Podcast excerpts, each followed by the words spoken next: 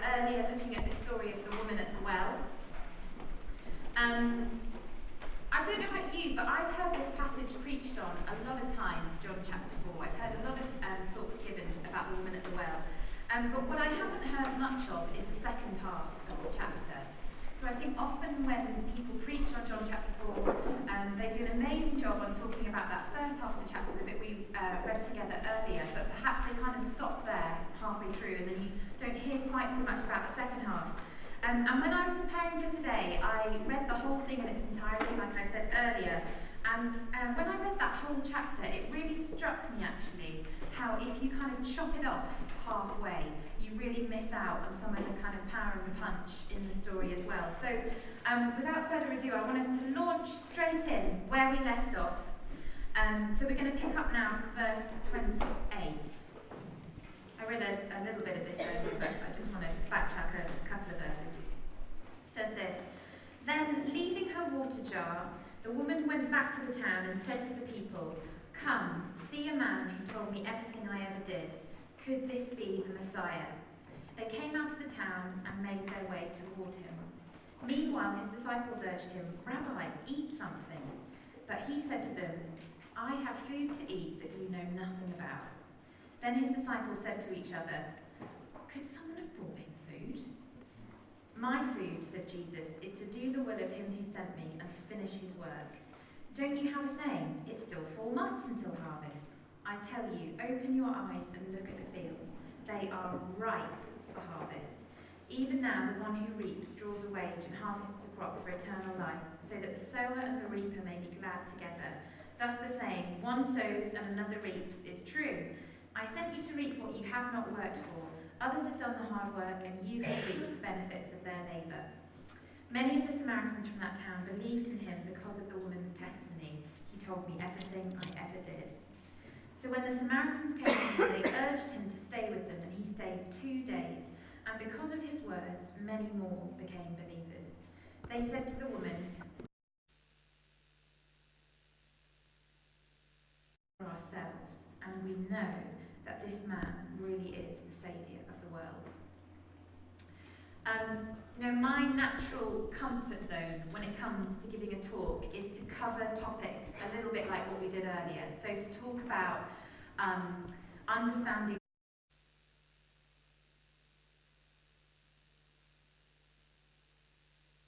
in my own life, um, that I find it a lot easier to talk about some of those things, dealing, dealing with some of those topics.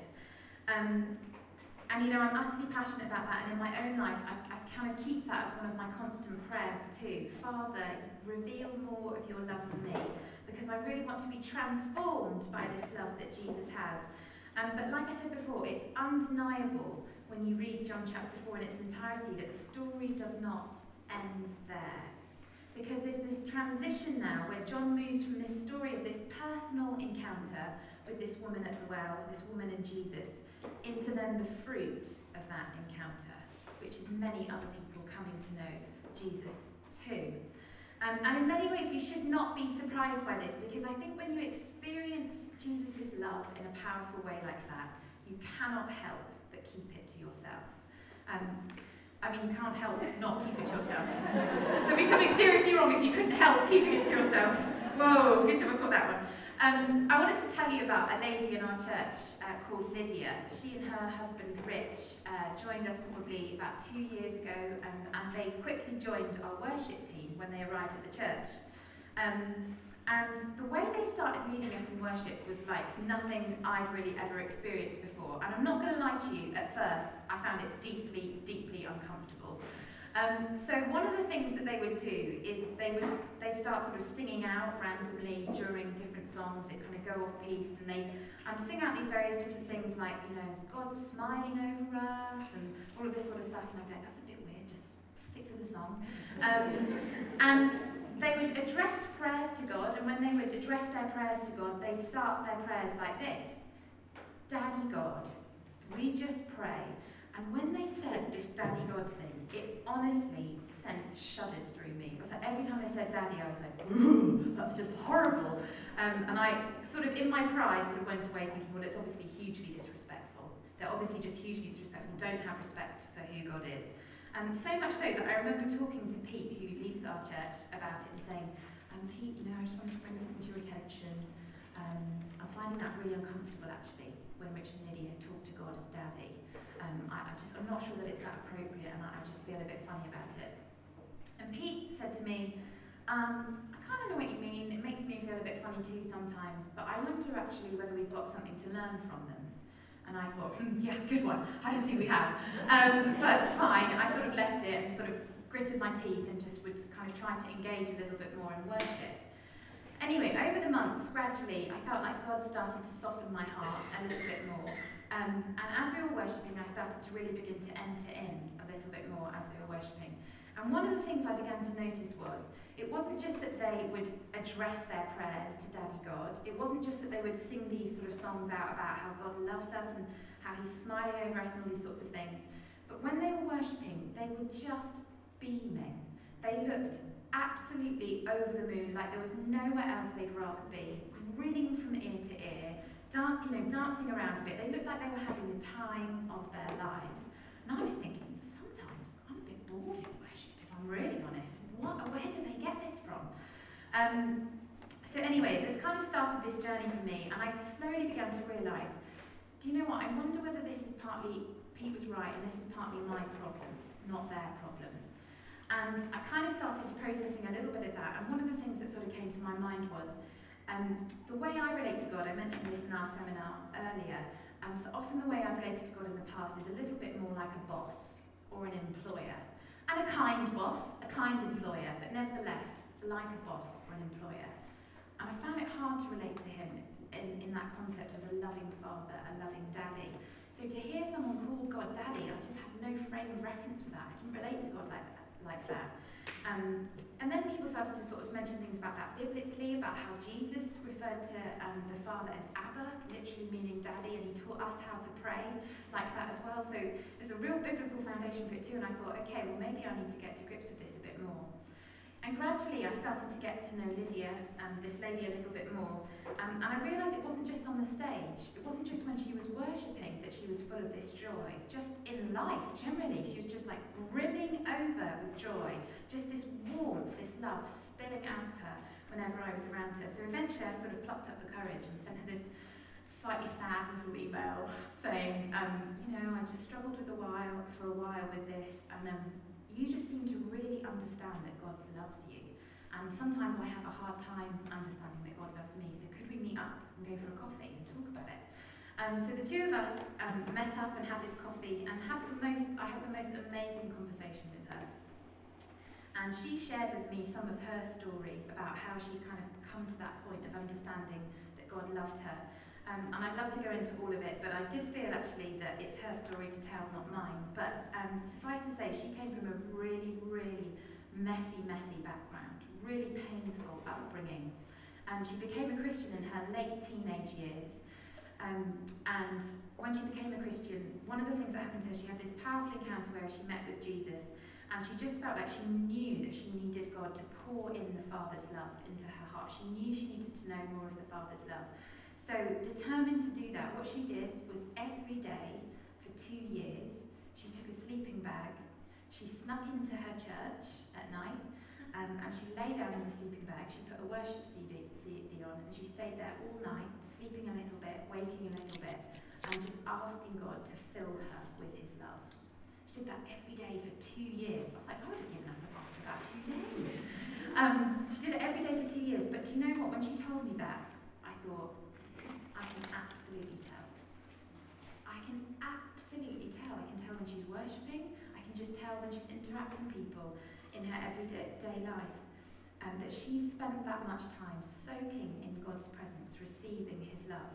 And you know, recently she and her husband have actually moved out to Mombasa in Kenya to work with children and vulnerable women who've been exploited by the sex industry because they desperately want those women and children to know the love of Jesus that they've encountered so powerfully in their own lives. Rich, her husband, has an amazing story too.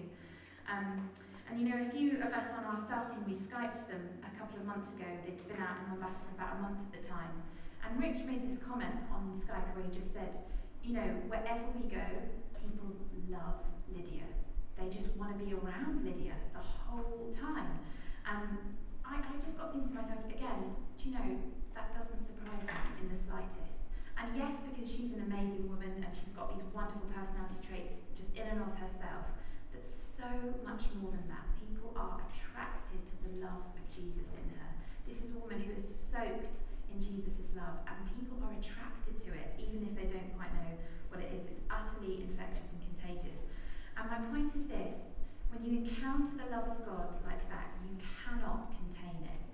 It spills out of you in your smiles, in your joy, in the way you interact with people, in the way you love people, and in the stories that you tell people.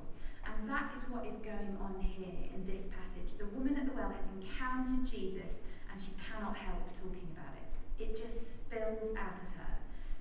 And you need to remember that this is a woman who previously has avoided people like the plague. She didn't want to be near anybody, telling them anything about herself. And now she can't help herself. She's going around telling anybody that wants to listen about her experience with Jesus you know, for some of us, maybe we really are kind of at that early point in the story. We relate to where the woman was at that first part in the story, and we just desperately need encounter God's love again today. We know that we need to soak in His love again today. You know, maybe that's for the first time, maybe that's for the hundredth time, but we know that that's where we're at. But for other, others of us, we know already that we've encountered his love, and whilst there's always more for us to experience, and we want to continually be opening ourselves to that, we also know that we've got a story to tell. Jesus said this to his disciples freely you've received, now freely give. And if that's what he's asking of us, then the question for us becomes this Who am I giving away Jesus to? Who am I giving Jesus away to? Who am I sharing him with? And how do I do it? Um, and if you're anything like me, maybe when you hear someone ask you a question like that, you take a giant gulp because you feel pretty useless at sharing Jesus with people. I totally do. So if you feel like that, you are absolutely in good company. Um, and but I think a bit of good news for us on this is that this second part of John chapter 4, I feel is full of absolute gold when it comes to looking at how do we share Jesus with people. Um, and I think when you read the passage, it's almost as though there are these series of movements that happen throughout the passage as Jesus is shared and people begin to take steps towards him. And I'm not suggesting for one second that this is a formula that we all need to master so that we can go out after here and walk ourselves through these different movements. Um, but I do think that there's absolute gold contained in some of these movements, so I want to, us to home in on them a little bit. And the first movement that I want to home in on is this. The woman tells her story. She says to those in her community, Come, see a man who told me everything I ever did. Could this be the Messiah? And Peter, who is my favourite disciple, mainly because he got stuff wrong the whole time, so I relate to him, he writes this later in the New Testament.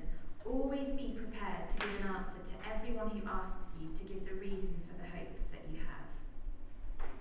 You know, if I was to go around the room now and ask you, what's your story? How would you answer?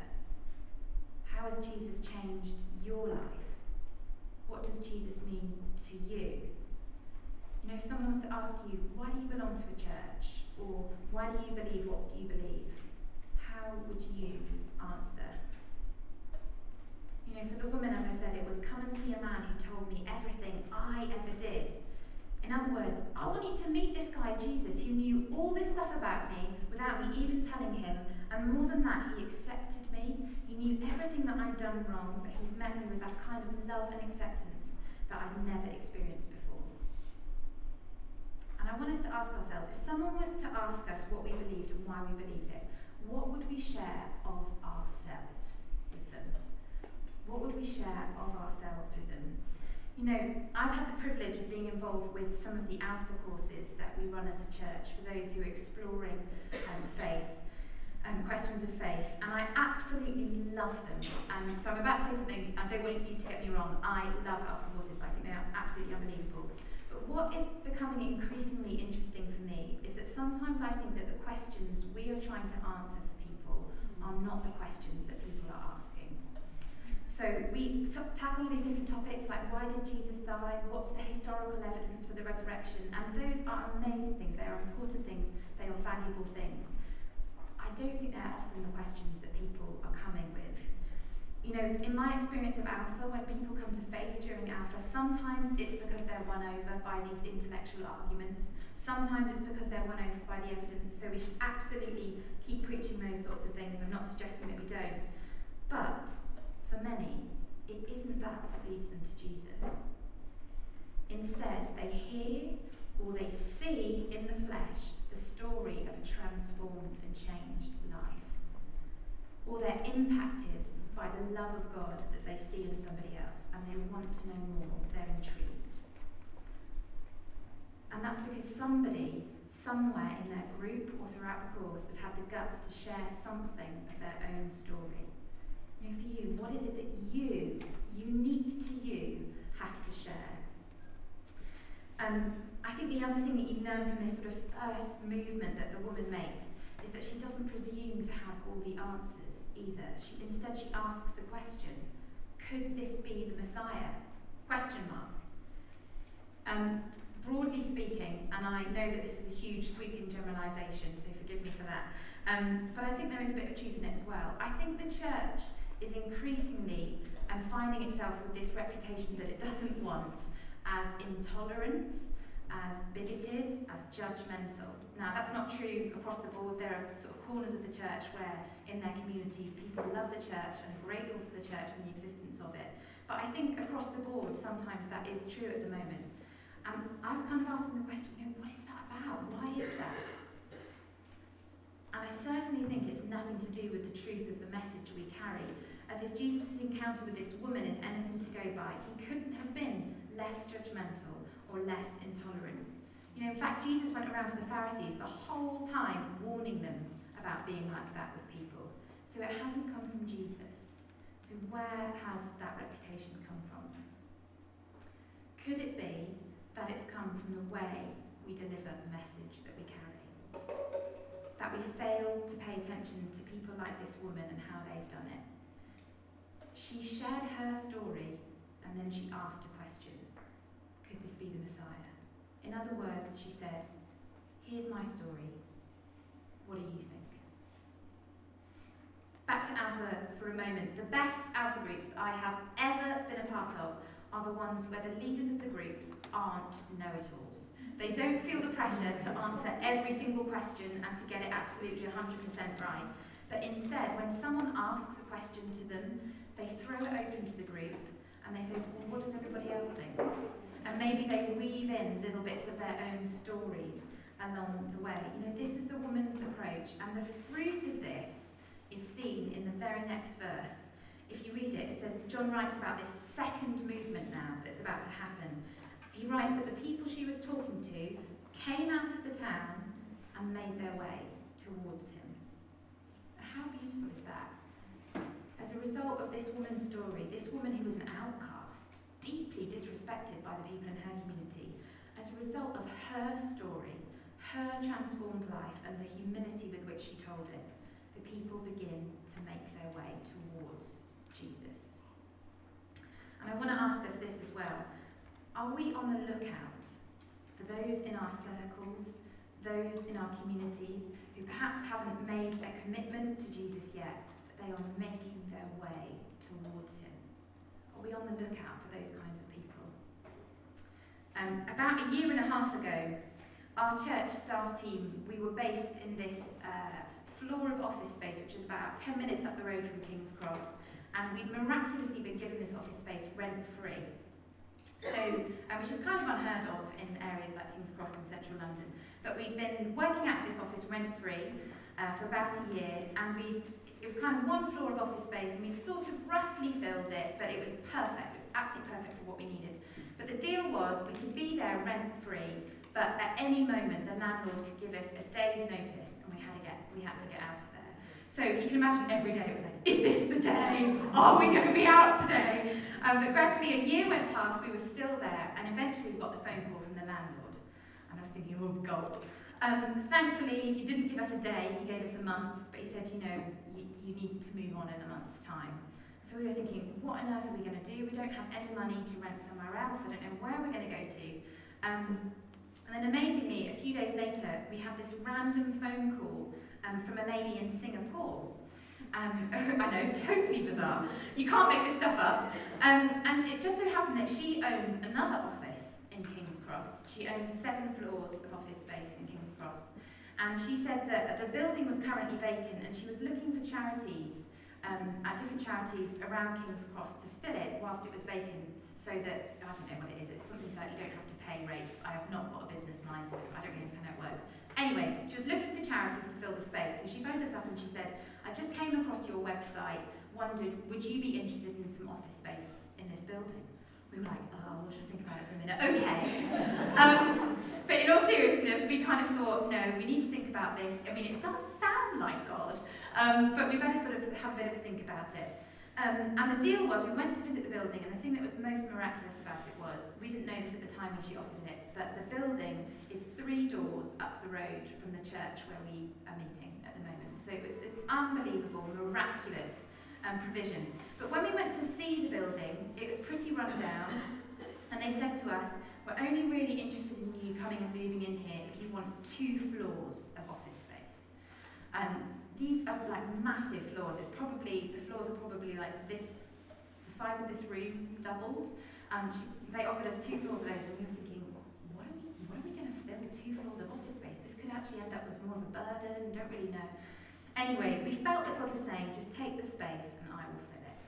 Um, so in the end, we decided we took the space, we moved in, we moved our office in, and we fast forwarded a year later, and um, we had we've got Islington Food Bank now operate out of there. We've got a charity called Mums the Word, who's, uh, which is a clothes bank which gives away clothes to vulnerable mums, people that can't afford clothes for their kids. Um, we run a homeless bunch out of there. We've got a pregnancy crisis group who run um, sessions with their clients out of there. It's amazing, all the stuff that's bubbling up. We've also obviously got our office in there and all our church activities run out of there. So all of this stuff is starting to happen. And then we had this one bit of space that was still vacant. It was a chunk on the first floor. We didn't know what to do with it. It was in this total state of disrepair. Until this couple in our congregation, a couple called Simon and Laura, approached us and said, We think we've got a vision for that space. Um, and basically, the two of them were filmmakers. Um, they worked kind of on a freelance basis, so they spent a lot of their time working alone and knew what it was like to work from home and be quite lonely when they were doing so. Um, and they just had this vision what if we kitted out this place and we created this space where people that work by themselves a lot of the time could all come together and spend the day working together rather than working at home alone. And more than that, they wanted, to be a, wanted it to be a space where people who, from the church, could bring friends into easily. People that were making their way towards Jesus but perhaps didn't yet know him. But it would be a really easy thing to invite a friend to come along to. And the other part of the vision, which I absolutely love, they wanted to kit out the whole place with furniture that they found that had been thrown away on the streets of King's Cross. So they would wander around King's Cross picking up these grotty chairs with sort of beer cans on them and cigarette stubbed out on them. And they'd take them back into the office, they'd refurb them, they'd make them. Um, and that would be what they would build this office space from. So they went ahead, they did it, they built, I cannot describe to you, I wish I brought some pictures actually, they've built the most beautiful, beautiful workspace. And it's just been an amazing thing to see they filled that space. But what has been so exciting about it is it has truly become a place where people who are making their way towards Jesus can find home and can be accepted. And they're probably about sort of six months into the space now. And what's really interesting to see is that something of the generosity of Simon and Laura who set up the space, something of the care and the interest that they show for broken bits of furniture, as well as for the people that come and work there. Something of the way that they share their lives so openly with the people who walk through the door has absolutely begun to become to rub off. So much so that I bump into people in the kitchen and I think, you're, you're way nicer than me. And I, I'm working in the church office. I should be sort of helping you to a cup of tea. You're helping me to a cup of tea. But it's this platform where people are beginning to make their way towards Jesus. And we share this kitchen with them, as I said. And the other day I was in there and I got chatting to this girl called Leanne, um, who a few weeks before had actually asked Simon, approached her and said, um, would it be okay if I came to your church one day? She, she asked if she could come to church. He didn't have to even ask her. She asked, would it be okay if I came?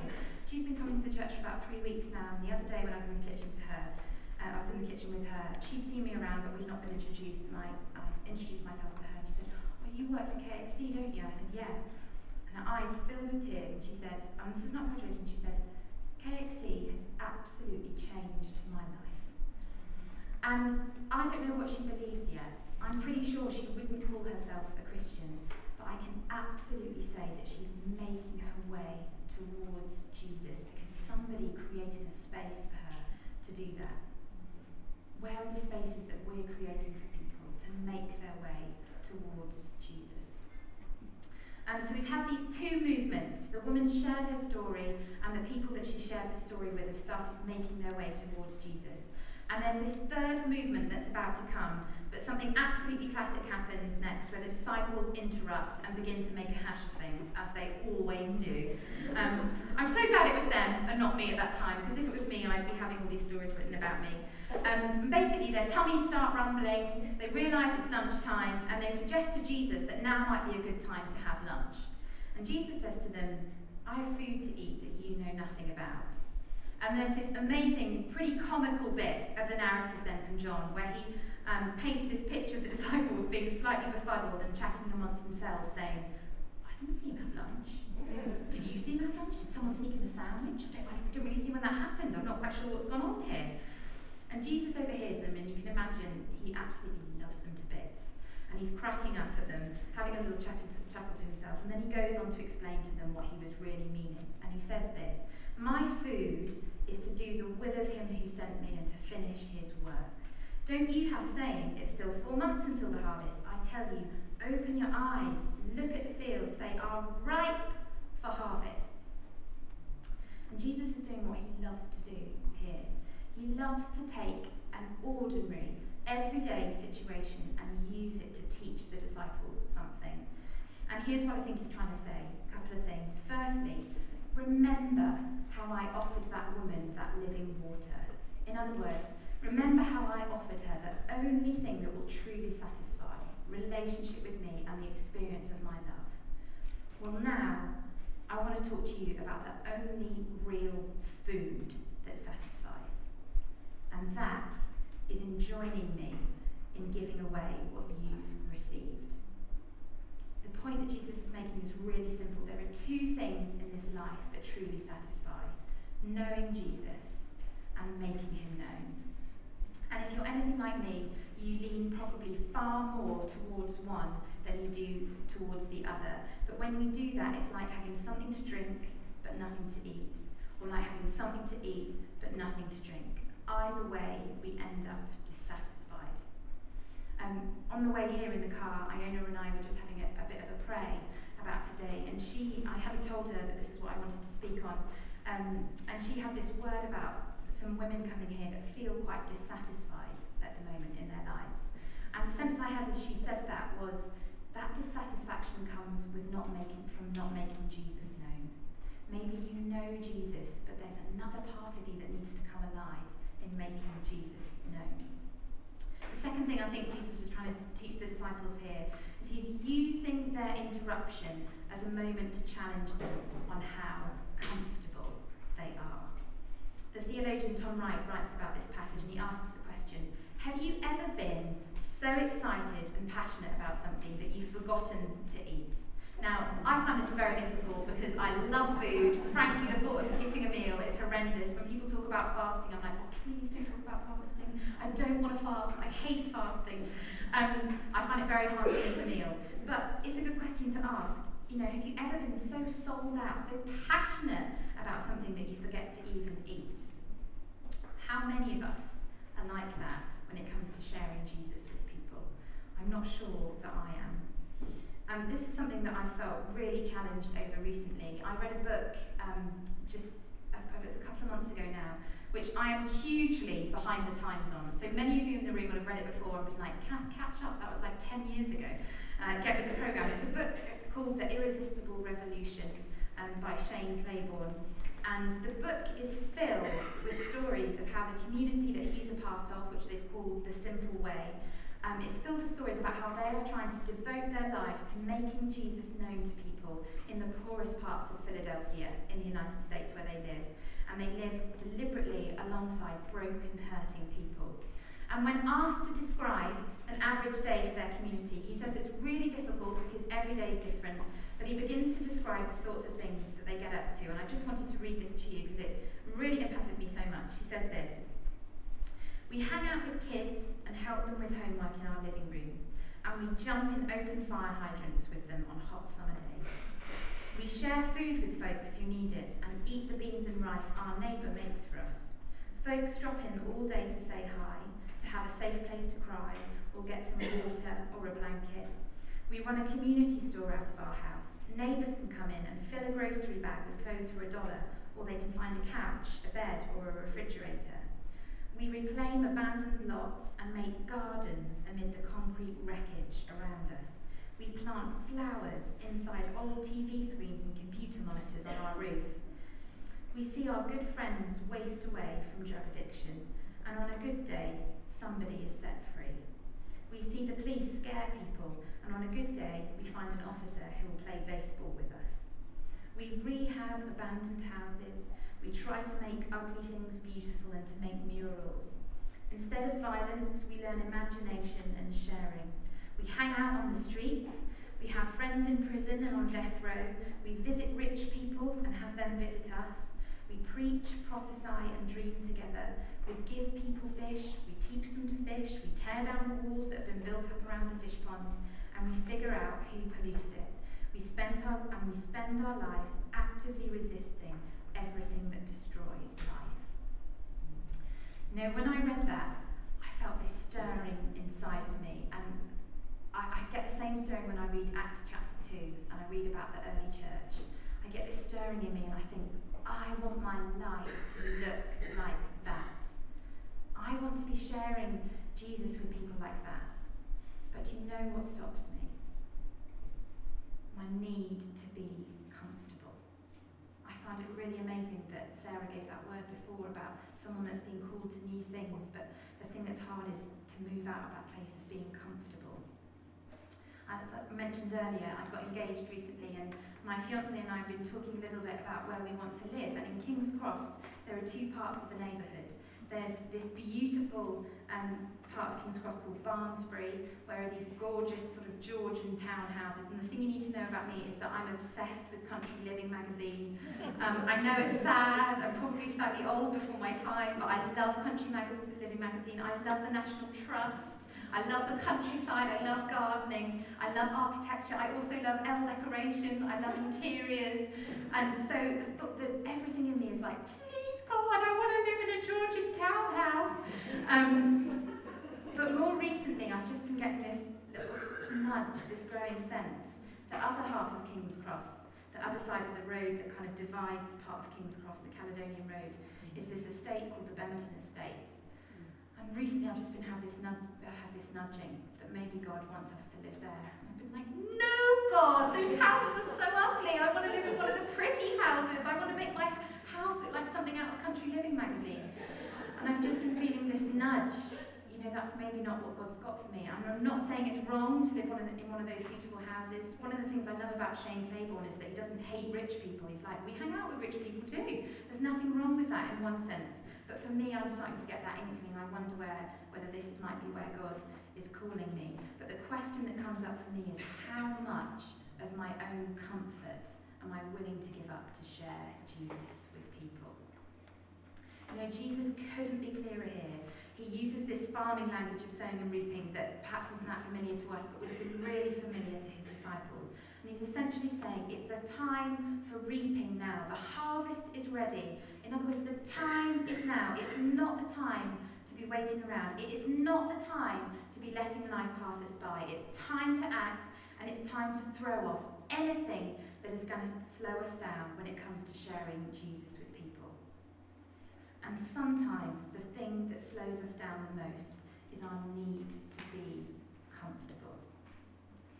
Um, when I was praying about today, I had these two phrases that came into my mind for you. And the first was expect the unexpected.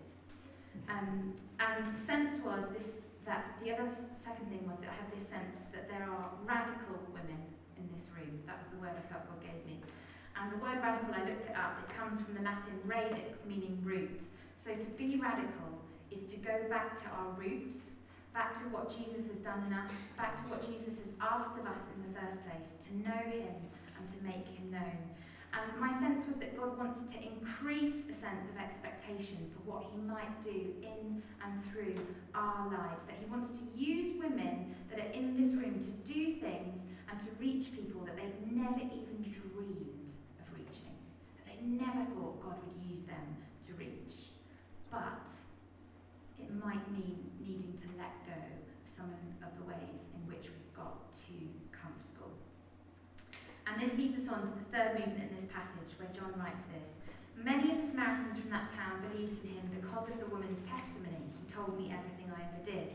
So, when the Samaritans came to him, they urged him to stay with them, and he stayed two days. And to understand the significance of this, you need to cast your mind back again to this morning when we read that first half of the chapter, and John explains how there's this racist hatred, this long held feud between the Jews and the Samaritans, which is the reason why the woman at the well was so shocked when Jesus spoke to her, and let alone treated her with kindness and acceptance. And I made the point then that Jesus loved to do this. He loved to break down social boundaries, and he wasn't afraid of doing so. And in this encounter with the woman then, and in staying for two days with these Samaritans now, he's doing the same thing again. He's trampling over these social divides. But by doing so, he's exposing himself to all the hatred, all the disgust, all the shame that the Jews normally pointed towards the Samaritans.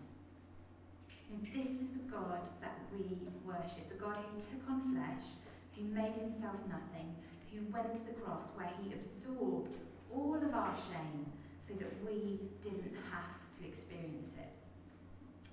Um, I read this story in a book recently, um, which really got me thinking about this this idea that Jesus absorbed our shame for us. Um, and it's the most wonderful book which I've become a little bit of an evangelist for.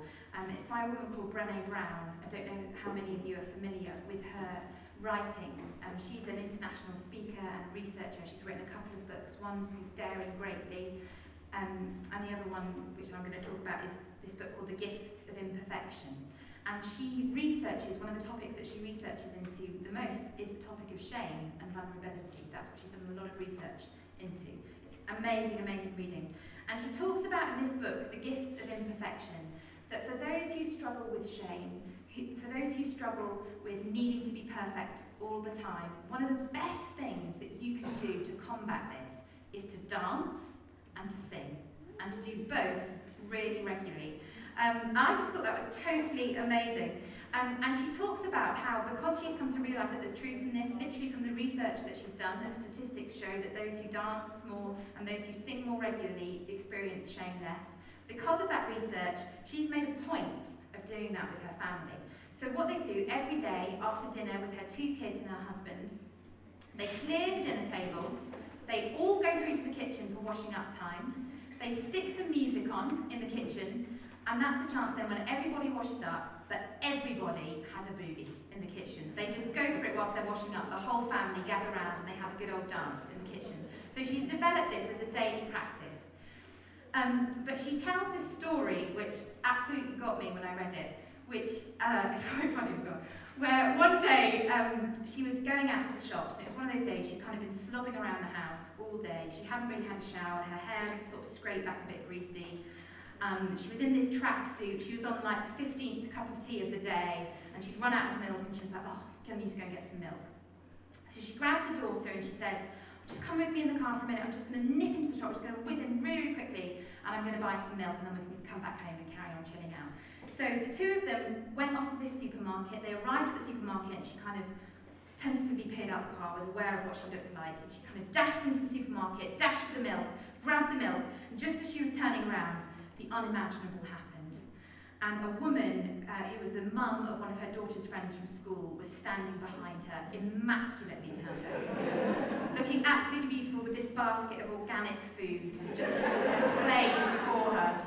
And she just thought, oh no, this is not what I wanted at all. So she felt really embarrassed and she started having this sort of polite chit chat, thinking, please leave me alone, I just want to run back to the car and crawl under rather than die. I'm just feeling really, really embarrassed. And if it couldn't get any worse, then the unimaginable happened. Suddenly, her daughter started tugging on her shirt, tugging on her hair, going, Mummy, Mummy, Mummy, Mummy. She was like, hang on a minute, darling, hang on a minute. Mummy, Mummy, Mummy, Mummy. She's like, what is, what is it, what is it? Mum! It's the washing up song! And on the store radio, on the store radio, this washing up song, one of the songs that they to washing up, had come on, and her, da- her daughter was like, I am gonna go for it. So her daughter starts dancing in the middle of this supermarket, she's giving it all her best moves, she's doing the robot and going for it all like this. And Brené Brown's thinking, oh, ground, swallow me up. I just want to die. This is so embarrassing. And this woman's looking on, thinking, what on earth is your child doing? Very strange. It's very peculiar. And Brené Brown talks about how she has a choice. She had a choice that moment, and she was aware of what the choice was. She either said to her daughter, darling, that's something you do at home, don't do it in public, it's really embarrassing, stop being so silly, and kind of shooed her out of the supermarket as quickly as possible. And by doing so, shamed her daughter. Or she gritted her teeth and she joined in. and she was thinking, oh no, I really, really don't want to do this. And she was thinking, I can't, I can't possibly do it. I'm just going to tell her to, you know, stop, we'll do that do it at home later after washing up. She was about to say that to her daughter and she looked down at her daughter and her daughter was just looking up at her, doing the robot. Eyes beginning to fill with tears. And in that moment, she saw the tears coming to her daughter's eyes and she thought, oh, what am I doing? So she put her shopping basket down. She jumped in the middle of the place, started doing the robot with her daughter, going for it and dancing to the washing up song right in the middle of the supermarket. And the other woman looked, very strange, and just sort of walked off and left them to it.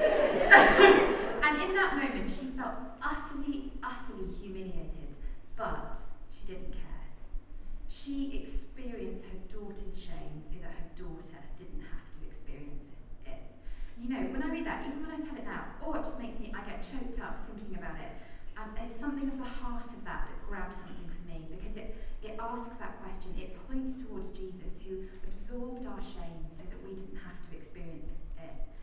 And you know, we are made in his image. We are called to do the things that Jesus did.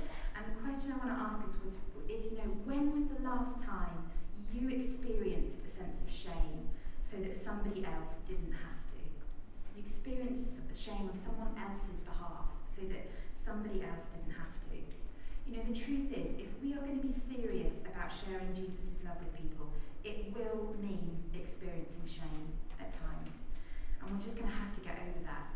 It might also mean crossing social divides. It might mean doing things that shock. It might even mean doing things that cause offence at times.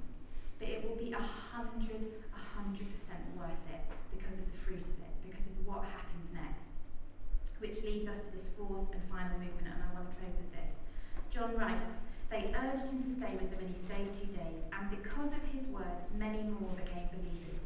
They said to the woman, We no longer believe just because of what you said. Now we've heard for ourselves, and we know that this man really is the Saviour of the world. The woman started with this question Could this be the Messiah?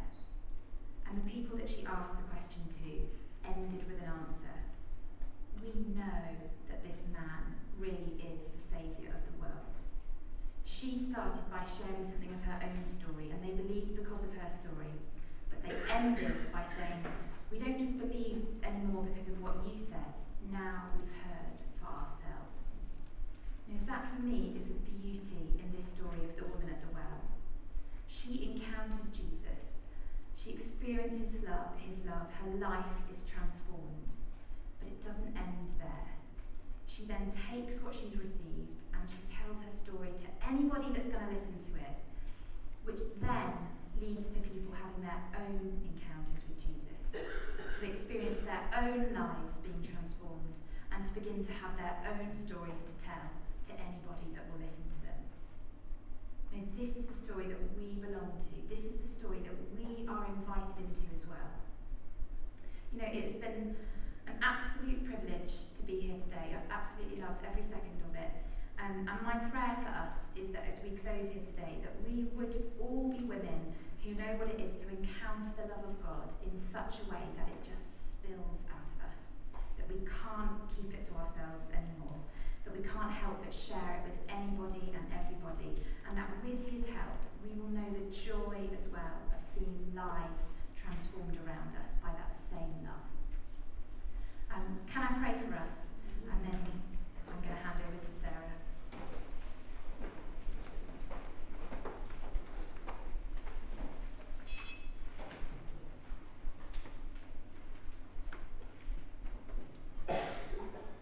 Lord, we thank you that you are a loving Father, that you are not a distant God, that we don't need to hide from you.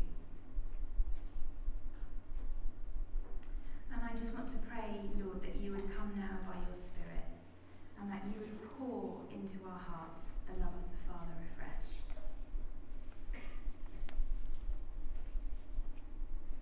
I ask, Lord, for those who feel like it's a long time since they've experienced that sense of your presence, that sense of your love filling them, I pray, Holy Spirit, that you come now, you fill them afresh.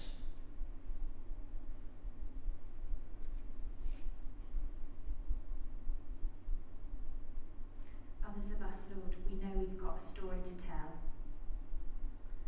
And forgive us where we're not always good at doing that. And I pray, Lord, that you would come now by your Spirit, that you would empower us. You'd fill us with your love in such a way that it just spills out, that we can't help ourselves. We just